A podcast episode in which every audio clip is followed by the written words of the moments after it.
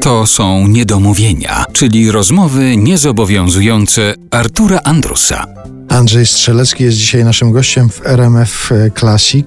Wspomnieliśmy o różnych Twoich zajęciach o szkole teatralnej, o reżyserii, a ty teraz wymiennie też stosujesz te zawody, bo i grasz, no i reżyserujesz. Czy potrafisz wtedy, kiedy grasz, wyłączyć w sobie reżysera? Czy na przykład jak grasz u kogoś i masz jakiegoś reżysera, to nie odzywa się w tobie jednak mimo wszystko ten reżyser i ty y- patrząc na tę scenę już wiesz, że on to źle ustawił na przykład. Więc ponieważ zacząłeś pytanie, czy potrafisz, odpowiadam, potrafię potrafię do pewnego momentu. Znaczy, jest ten sposób, że ja jako aktor, ponieważ ja się bawię w aktorstwo, to nie jest jakby.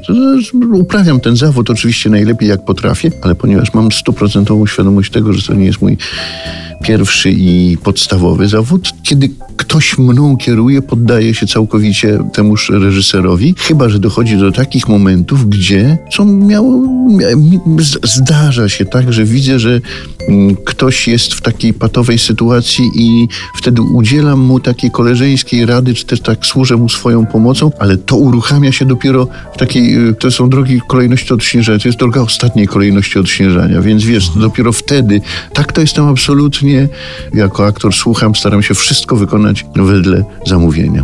Czyli można to w sobie wyłączyć. I tak można, tak samo w można. drugą stronę, jak się jest reżyserem, można zapomnieć o tym, że się też jest aktorem Nie, to jest zawodowym? Co innego. To, jest, to jest co innego, dlatego że moja potrzeba mojej wiedzy na temat zawodu aktora w momencie, kiedy jestem reżyserem i pracuję z aktorami, ona ogranicza się do tego, że ja bardzo się im przyglądam i bardzo ich, ich słucham. To oni są najistotniejsi, najważniejsi, więc moja wiedza przydaje mi się o tyle, żeby wiedzieć, kiedy im nie przeszkadza przeszkadzać. A czy uważasz, no bo taka sytuacja, że aktor staje się reżyserem jest dosyć powszechna, często się tak zdarza, a czy uważasz, że przydałoby się paru zawodowym reżyserom, żeby w drugą stronę zadziałać?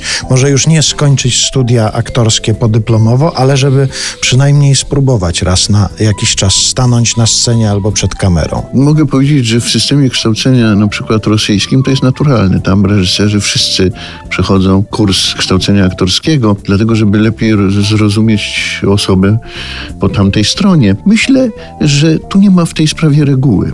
Absolutnie nie ma reguły. Ja bym tego, to, to też tak jak w sztuce, no nie ma reguły. To jest jazda wyłącznie indywidualna. Jednym by się to przydało, innym by się nie przydało na nic. Dobrze jest, jeżeli reżyser wie, co aktorowi może przeszkadzać, tak naprawdę. Dobrze jest, jeżeli wie, w jaki sposób może on jemu pomóc. Ale z drugiej strony, zawodowi aktorzy są niezwykle wyczuleni na wszystkie dyspozycje reżyserskie, które niekiedy nie są z rodowodu jeden do jednego czysto reżyserskiego, to nie jest precyzyjne określanie sytuacji. Niekiedy zdarzają się wymiennie stosowane przez reżyserów. Sam to również czasami stosuję uwagi z kręgu muzyki, z kręgu plastyki. To jest kwestia mm, wzajemnej animacji w jakiejś sprawie, więc być może by się niektórym przydało, ale nie mnie to oceniać. No. Ja to mam niejako w pakiecie.